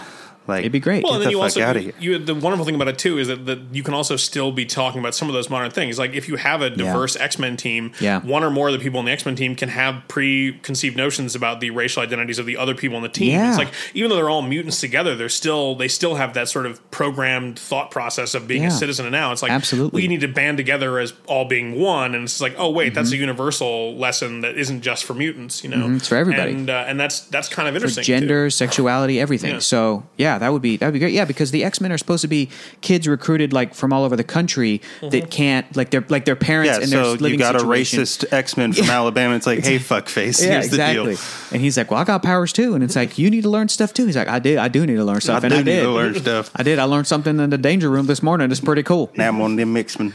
Not only did I learn how to shoot uh, uh, fireballs out of my hands, but uh, Professor X taught me about Martin Luther King Jr. He's a pretty cool guy. Taking those other classes, I learned how to fly a jet, but I also learned about Cesar Chavez. I like it. Professor X told me about Malcolm X. That's a pretty cool dude. I like that. I like that. Um, that's great. All right, Uh-huh. so Keller, give us your final thoughts, wrap up thoughts on X two. Uh, I've said it multiple Mm-hmm. times. This movie is a Sunday afternoon on the FX network. Yeah, yeah. that is exactly what it is. That There's is, nothing else on. You're uh, like, all right, I'll watch this. Yeah, exactly. I'm surprised there weren't commercials just now when we were watching it. I didn't have to fast forward through anything. um, I watched the first one again before we watched this, as the rules state. You Uh, didn't have to do that, Sax, but that Mhm. was our dumb rule: is that if we ever watch a sequel, Mm-hmm. Keller and I at least have to watch the movies leading up to it. If we hadn't, if we hadn't already, I definitely So- would have watched it again. I would Oh, happily. cool, cool. yeah, you Uh, well- like X Men One more? That movie I thought was a little boring compared to this one, but also Mm-hmm. Yeah. you're right. This movie is nothing without the first one. Yeah. Uh, the casting is great. Brian Cox is great. I Yeah. think he was even, I think he was scarier than Ian McKellen in the first one. Yeah. was because especially with Ian Mckellen in this one, he's just. I think every line Likeable. is a joke. Yeah. for the most part. When will these which I people liked a learn lot. to fly? Yeah, yeah, and and you know why? Because Brian Cox had the power of the U.S. government backing him up. you know what I did. mean? Like that's what was that's what was scary. Whereas Magneto, you're like, ah, he's just a one terrorist. there were a He's- few times Hector that you were like, "Yeah, that's how the government would react." Yeah. yeah, that's how the government would react. sending in a bunch of armed guards to the school. Yeah, yeah, yeah. uh, Sure, yeah, yeah. sure, sure. They have a jet. Yeah, it's exactly. under the basketball court, that was a great line. Yeah, what it was. kind of jet? We don't know. but it comes out of the basketball court. Pretty awesome. Yeah, uh, he was great. Mm-hmm. The casting is pretty good for the most part, except for Halle Berry's phoning it in. I mean, she's a wonderful actor, and I think from the beginning, I think she was miscast as Storm. Yeah. I think that Halle Berry could have made a very interesting Jean Grey.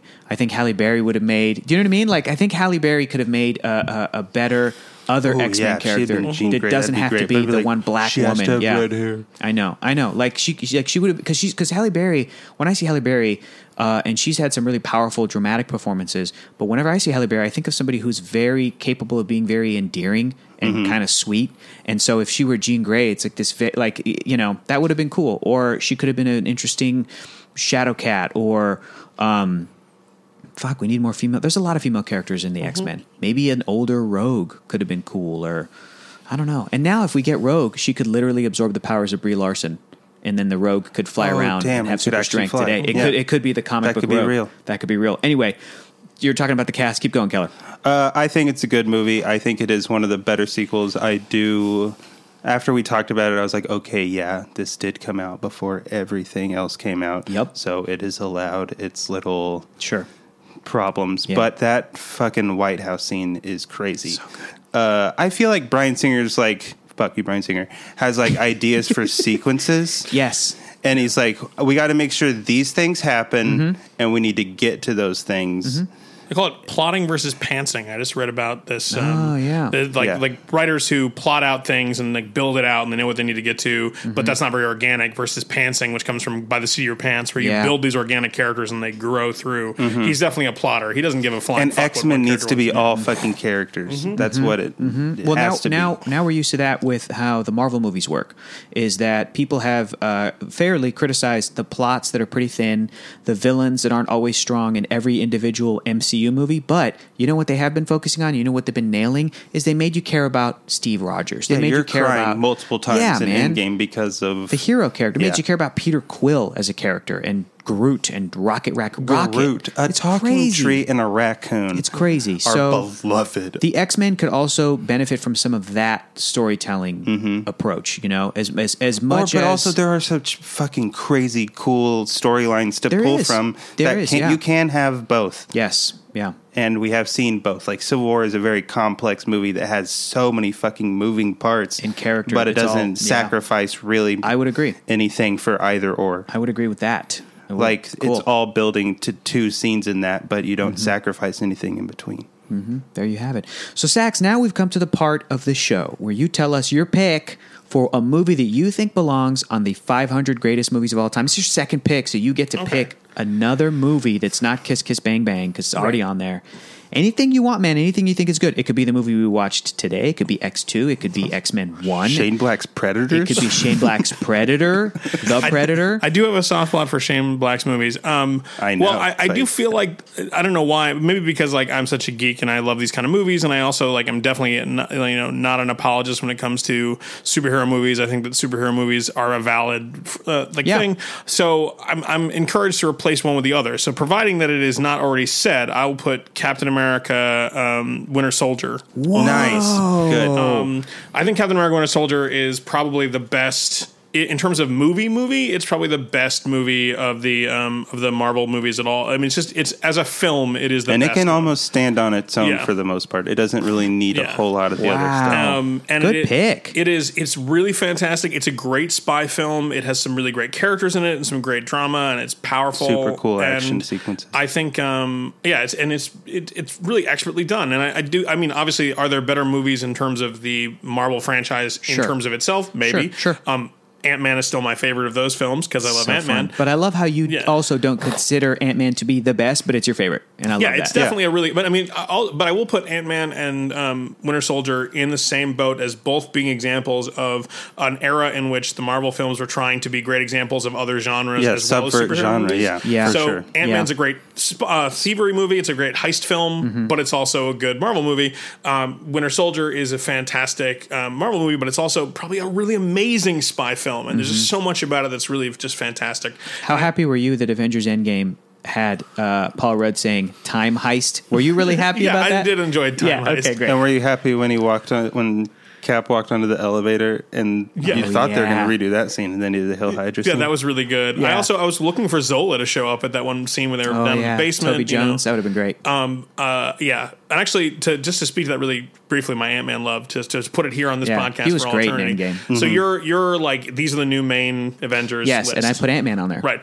I think I think Wasp should probably be on there on Mm-hmm. her own merits, but I think Ant Man shouldn't because my version of it is the third Ant Man film Mm-hmm. is Ant Man and the Young Avengers, and Mm. it's all about how He's the father figure for the Young Avengers. um, how Cassie Lang has secretly been meeting at her high school with who we will later know are the Young Avengers because Cassie Lang is powered and, and her dad doesn't know it. And they're all sort of getting together and meeting. And then eventually they get in over their head and they have to go back to Scott to help them. So he essentially becomes like the den mother to Cassie and Patriot and all so the glad characters. Kevin Feige listens to this podcast. yeah, um, and I think yeah, so I think I That'd be think great. Ant Man and the Young Avengers is Kevin, my hello. pick for how you get them into the movie. Yeah. um, and then so in that ways he sort of has to still stay that one step removed from the Sure. Avengers. I also think just I think Wasp th- that would be a great move for the Avengers to say Wasp, you clearly have your shit together. Yes. you are like you are a, you are a heat seeking missile of effectiveness. Yes. Ant Man is not that, even Yes. though he is very good at what he does. We want someone Those on a who can't do team- teach, and that's what That's that's the tagline. Yeah. That's on the poster. Oh fuck, Ant Man yeah, but- and the Young Avengers. and would be like have great. Luis be his like co-teacher. Yeah, but it's also yeah because of Oh God. Uh-huh. course Luis and all those characters are like are in that film as part of like the sort of squad that backup supports the. It's like the Avengers. staff. Yeah, and, exactly. and that's also a Support great way staff. to involve like Kang the Conqueror or whoever you want to Sax, do. that's really great, yeah, man. I like that. God damn Um, it! And I Now also want I just, that. I just like taking off your idea though of like Wasp getting the actual Yes. call up. To Is the it big those squad. who Yes. Ant because do? Wasp has always those who Ant do. Those who ant teach. Um, that is so brilliant. Oh my Wow. god. Um, but I also yeah I mean but the best thing about your list though is how incredibly diverse and cool it was. Well, and, and, so, like, and I got great feedback. So my list was uh, uh, Sam Wilson, Captain America, Mm-hmm. Mm-hmm. um, uh, Don Cheadle, J- uh, Rhodey, War Machine, Mm-hmm. and uh, Valkyrie as Valkyrie, t- uh, like Scrapper. The only reason I have it, no, just I Go. think War Machine, is just because he's a little too similar to Cap. Well, I think I Even think- though he has Ye- his like yes and no. Well, here, here's what I like about it. I've realized that the friendship between Don Cheadle and Anthony you guys like Mackie's how I called him Rhodey, Cap. yes, I just called Sam Wilson Cap. He's he Cap is Mm-hmm. now. Okay, Rhodey and uh, Sam has kind of developed in the background over the past couple movies that I'm like, Mm-hmm. I really like their friendship to where in Avengers: Infinity War, it was Rhodey that was walking through the jungle going, Sam. Sam, Oh, yeah. where are you? And he disappeared. Like you know, it was Okoye seeing T'Challa Mm-hmm. disappear. It was so so. Like I like their friendship, but I am basing it off of people are going, who's the new Trinity? Who's the new Trinity? The Trinity traditionally was Captain America, Iron Man, Thor. And I feel like you have Captain America, Iron Man, Thor. You have characters that fill that role. I don't know if, and, and they should be the Trinity of the Avengers movies. But if you're saying, what are the three new characters that should be like the focus? People were like Black Panther, Captain Marvel, Spider Man. I'm like, yeah, I agree. Totally, totally. totally. Spider-Man's not Doctor an- Strange. I'm an like, that's official fine. yet." Mm-hmm. That's fine. But I don't want them on the Avengers team because Doctor Strange, I'm like, strong enough to do his own thing. Spider Man needs to graduate high Spider-Man school. doing his own thing, right? T'Challa, I want on the Avengers the same reason as Wasp because T'Challa, Wasp, and Ant Man, Ant Man and Wasp were founding members of the Avengers, but T'Challa, Black Panther, and Wasp are like. You know, huge mainstay Avengers characters historically. Like Wasp stayed on the Avengers long after Ant Man left, Hank Pym, and it was Janet, but it was Michelle Pfeiffer. But still, like a Wasp was there the whole time. Same with Black Panther, and I would want uh, Black Sam. Panther was like on the Avengers. He didn't He- like. he's pretty much like he is one of the main in the same way that like Vision and Scarlet Witch and Quicksilver and Captain America and Hawkeye, I just all of know those if he was characters. Too busy being king Black the Widow. whole time that he only came He- in for he- the biggies. He is and he isn't. There's times where long runs where he's like a main member. And what I love too is that he initially joins the Avengers to make sure that the Avengers are not a threat to Wakanda and then like befriends them and become, you know. So, but yeah, he, he's still doing his kingly stuff.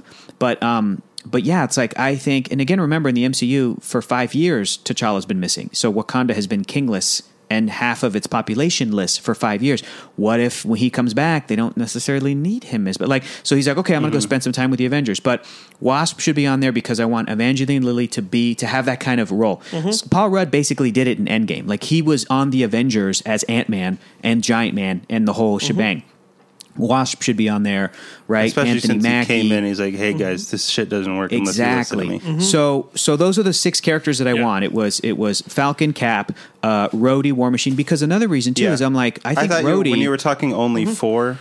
So here's if the it's question: six though, people, Does, does then- yeah. Rhodey come in? Does Rhodey is Rhodey still War Machine or is Rhodey Ant? Uh, is War Rhodey Iron, Iron Man. Man? I think he's War Machine. Okay. Mm-hmm. And I think that Valkyrie is Valkyrie, not Thor, but she occupies the role Yeah, of a okay. Mm-hmm. Thor. The same way that that you know, f- like Falcon or Matt or Anthony Mackie or Sam Wilson is Mm-hmm. Captain America, but he's going to be Cap with wings. I wonder what Tessa Right. Thompson's contract looks like. So, uh, incidentally, Keller, to take off something you just said, which I think is very important. My at the end of my Ant Man and the Young Avengers movie, the end Yeah. credit rule role is the Young Avengers are all like in a classroom. They're like, okay, we're gonna let you guys continue doing this, or we're gonna figure out how to like what, what you know. The Avengers have figured out they exist, so they're gonna be like, all right, we're gonna figure out what the next steps are, but we want to add someone to your group, someone with a little more experience, but who's also your age. Hey. And then Spider Man Oh. comes walking in. Let's go. And then That'd be dope. Yeah, and then you basically just go with that. Like, so I yeah, think it's like the, the next generation basically Yeah. of Avengers characters. yeah, and and then I also Oh, think Kate man. Bishop and have or whoever- Spidey be the head, be the leader. Yeah, or at I least mean, be on it. yeah, but like you said, I new yeah, Hawkeye. Yeah, I think Yeah. Kate Bishop isn't in that movie either. I think Kate Bishop is added in the movie, like Sure. as a sort of. Like, I Sure. don't think she goes to the high school with Cassie Lang and Patriot and Mm-hmm. um, and Hulkling and and Wiccan. I think those are all the characters that like have the secret Hulkling? club. Yeah, Hulkling's a scrawl, so it's Mm-hmm. yeah, pretty. it's great. And then we have scrolls now, so it's great. But to go back to what you were saying, Sax, that like four of the six characters I listed are black or half black or mixed or whatever. Um, and the f- feedback I got is that only one person out of the many many people that gave me feedback, one person was like, mm, "Seems a little political," and one other person was like, "What do you mean by that?" And then I didn't see what they said, but I've gotten a lot of feedback of people going, "You know what's great is that this seems like a natural team." and I'm only just now realizing four sixths of it is black. Mm-hmm. Yeah. But it's still it's it seems like those are the characters that have earned it. Like that would kind of Yeah. make sense. And I wanted Don Cheadle on there as the Iron Man role or as War Machine because I'm like I don't know how many more movies he's got left. And I know people are like, well, put Shuri on there. Let's get you know Iron Man's daughter. I'm like, yeah, yeah, yeah we got we Mm-hmm. got time. Give me one or two more movies with Don Cheadle, and then he retires, Mm-hmm. and th- he gets the signature in the credits, and then we can bring in Riri Williams, and then we can bring in Mm-hmm. Yeah. Morgan Stark 10 years from now or whatever. So, I yeah. I also think um, uh, what's great about the current landscape of the Avengers post uh, Endgame is it would be very hard to make a top six Avengers that wasn't diverse, especially Yeah. African American and women. Those are Absolutely. the two. Those those are the prevailing Lot of categories of, female characters. existing characters Totally. in the Marvel universe Totally. right now. Yeah. Um, and I think that that's really awesome. So I think that that uh, you know I think your your list is the best list, but I, Oh, don't- but I thanks, think man. anyone who is making a list out of the current pieces on the chessboard is can't going to make a bad list. Yeah, yes, he's going to make I it diverse agree. and awesome. I agree. I know uh, some of our friends were, were posting gifs on Twitter of um, all of the great female characters in the MCU and their great moments, Mm-hmm. and then they're all like they're just like cheering it on, and I went, yeah, that's awesome. Let me do a gif of all the Latino characters, and it was just Luis, just a gif of him smiling, and a couple people were like, oh man, and I'm like, "Eh, you know, it'll happen. We got time, but yeah, Uh, Unfortunately, I was having this conversation with somebody. The diversity on the Avengers in the comics is actually somewhat lacking too. So Yeah. it's like it's hard to find Latino Avengers to bring into the movies to Yes. be in this position. Yes. It's hard to find Asian Avengers. It's hard to Yes. find Just have them be anybody, though. Well, that's the thing is that you, you Yes. need to have to do that. But I You actually could think recast, another yeah. thing too, which is like my personal mission because it just happens to be one of my favorite characters of all time. And obviously, this isn't necessarily my my fight to have. Um, Mm-hmm. I think there should be an Amadeus Cho movie, and I think Amadeus Cho should be a major player in the. uh, I agree. I Amadeus agree. Cho is just a great That would character, be awesome. the seventh most intelligent person in the world, Yeah. and be, basically becomes Hercules and the Hulk, and has a like husky puppy that may or may not be Cerberus. I mean, this is a super cool character, cool. and we just and his need- mom has Yeah. already been in the movies. Oh, really? Dr. Helen Cho was in Avengers Age of Ultron. She was a doctor that was helping the Avengers, and then she Oh, wow. kind of helped design the vision body. So that character in the comic books is oh, yeah. supposed She to was be. helping to design the Ultron body because she Yes. got kidnapped. Yeah, yeah. Yes, she's supposed to be the mother of Amadeus Cho. So Oh, a little nice. bit, if she's like single and unmarried because she talked about you know going to a party because Thor was going to be there, Mm-hmm. And now in Black twenty Widows, in, dude. in twenty fifteen, what what's That's what a that? now Black Widow's did. so uh, Wh- wh- So Hulk and Doctor Cho. oh, oh, so you're saying that Bruce Banner should just be Amadeus's father, yeah. Yeah, and that's how he gets Hulk powers. is That'd, be a, just- that'd be a very interesting way to do it. It's Very certainly a lot. interesting It's way. actually easier to explain than someone sucks Yeah. the gamma rays out of him and puts it back in fucking Amadeus Cho. Yeah, but I want some. But I'm just saying. or I'd it- buy it- that too. Get like Scarlet Witch to do that. uh, Mm-hmm. I'd Could buy be. that. She could do that. Could be. Oh, it just took the gamma radiation out. But Hmm. if if Helen Cho had a kid a year or so after that movie, which was 2015, like Mm-hmm. she met somebody, she met Amadeus' dad or whatever, and um and then had a kid. That kid could be in 2023, could be five years old. Mm-hmm. Could you know what I mean? Could be uh six, seven years old, and then he didn't get dusted, so he keep you know like so he's Yeah. so he's been around, and he, and then by the time you get to Young Avengers, Ant Man and Yeah. Mm-hmm. Young Avengers, he could be 10, could be 12, and the sequel he could be 15, and all of a Yeah. sudden you got Amadeus, and he Yep. shows up, and Really there's cool just So character. many possibilities. But no, the, there's the the the the real best part about Avengers um, Endgame was the blistering potential for the future. that exactly. is- that it has big created. promise. Big promise. They went. We know we've we've been lacking. Here's all the female characters we have. Look at Mm-hmm. that. They just met. They're friends. a lot of people are upset about that. Oh, I know, but and I get it, but uh, to me, it was a promise. It was, it really was. Uh, and I did see something like there's like little girls have drawn drawings of all of them Really? together and stuff. Oh, and it's like that's great. It's like I we get that it is so much fan service, but Yeah. anybody under the age of ten doesn't know what fan service means. yeah, and it's So- and it's uh, it's not like they're done using those characters forever. Like they Yeah. Mm-hmm. have them, and they're going to do a female centric Avengers movie, and that they're going better. to do it's you know like, like you said that better be a yeah, promise. it's a, I see it as a promise. I see it as them going. We've spent two, three phases building up all the Chris's. killing off two of the biggest Killing- female yep. characters that we have. Yep, killing off uh, the biggest male character that we have. You know, retiring the other one. Like it's a promise of we're getting more brown people in here, more ladies. It's you know, Mm-hmm. and and we're gonna keep going with that. So that's yeah, it's exciting, dude. I hope that we never see a young Chris Evans ever again. The comic books would had it had him aged a few times, and then he kind of came back out of retirement, and now he's cat. No, he's and everybody done. loves that. Yeah, that's what's eh, really exciting about these movies is that you go back and you're like, yeah, Captain America: The Winter Soldier was him at his peak in a way, like peak cap, and uh, that was uh, arguably the best Captain America movie that we got, and that's all we're going to get with Steve Rogers, and that's going to make it more special because Mm-hmm. we should move away from the cynical idea of oh, they just keep making these Marvel movies forever and ever, there's never like, going no, to this stop. is It's the like, that's Evans it. era. Mm-hmm. That's it. There's no more Tony Stark. So Yeah. if you thought they were going to recast him, you're wrong. They're going to move forward, and it's going to be great. I will, however, accept um, an aged Steve Rogers comes back to run Shield, E sort of 'cause as he did in the comics once, as Sure. like you know, with the really cool like T-shirt version of his costume. Yeah, because yeah. he's an old man and he has to have his Yeah. like high waisted pants. Um, You know what's Yeah. going to be brutal is that in the next movie or so, the way we got Cap and Captain America's uh, old flame Peggy. her Oh, we're gonna have funeral Cap off scene, die. We're going to have an old Steve Rogers. Well, maybe not because maybe he popped back over to another universe. So maybe we never will Mm-hmm. get that unless like one of his kids pops over and they're like, "Hey, I'm Steven Rogers um, Junior. Junior. No, we're and gonna uh, have- we're he gonna wanted have- he wanted me to tell you he died, and Sam we buried Wilson him in Cap's our. going to get a phone call in his movie.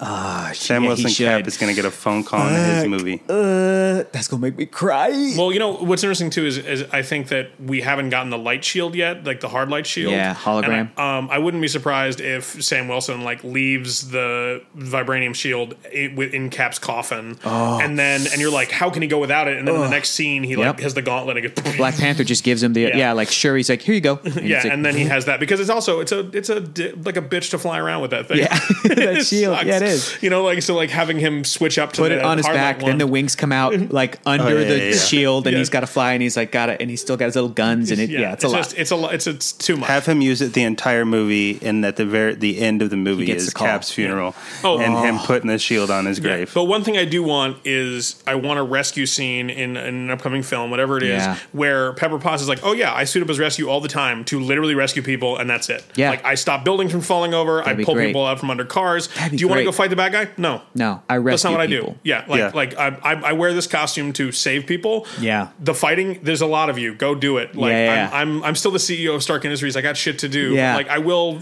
you know put a building fire out every now and again. Man, but you know now I want an Iron Man four again with Pepper and Young Morgan, and like to see that keep going.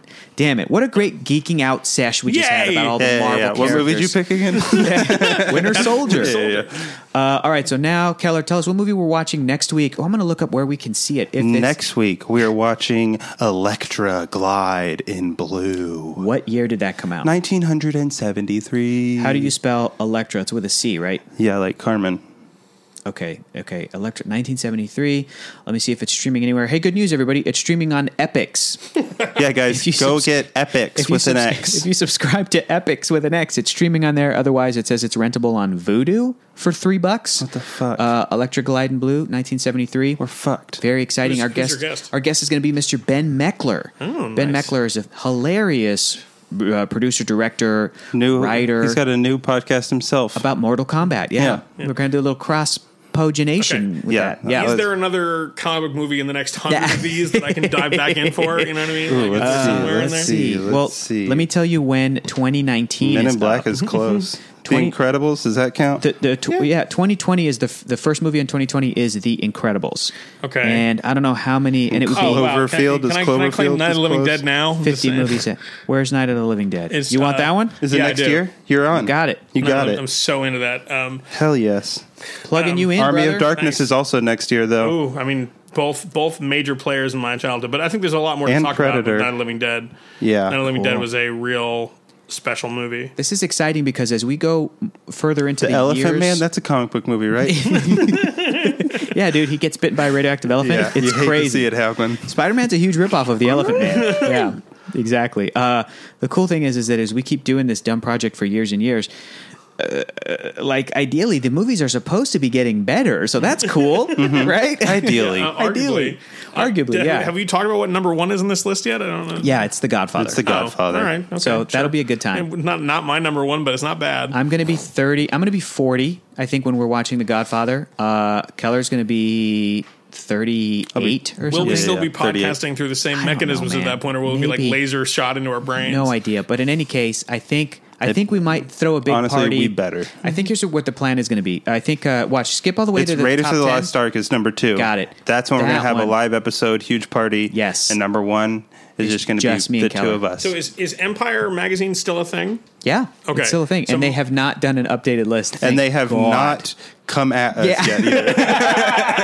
Well, all right. So Empire, if you're listening, please put the phone down to your lawyer. But I would also I also think that that when you reach the end, you should if providing Empire magazine providing any print media lasts for the next you know how Mm-hmm. Oh, that they could they could do a feature on us. should be do like, the- the like, new list. These two idiots from, we have our from new list, yeah. California have done a podcast for the past ten years of a list we did in two thousand and eight. How quaint! Mm-hmm. How quaint. Get a great little write up. That'd be great. Well, I love Empire magazine and, and everybody over there, so that'd be awesome. But we'll see if that ever happens because I did Mm-hmm. just make fun of their accent in a very mean way. You didn't make fun of it. You said quaint. I did. It was very yeah. Brexit. Yeah. we can't say shit to anybody else on earth. we can't say shit. We Uh. We, can't. We got a guy who grabs pussies. We have the worst human. We on got the Earth worst as one. The president of the free world because because our country is s- broken. It's broken. because there hasn't been a good X Men movie. God damn it!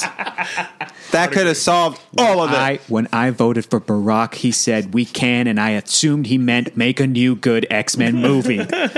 Very disappointed. That's what that was. All right, Sax. Uh, thank you so much for being a guest on our Thank you. podcast today, Happy to man. be here. This was so great. you We will see you so next much year for Night of the Living Night Dead. of the Living Dead. Yeah. and uh, guys, go watch Which I Electra. own.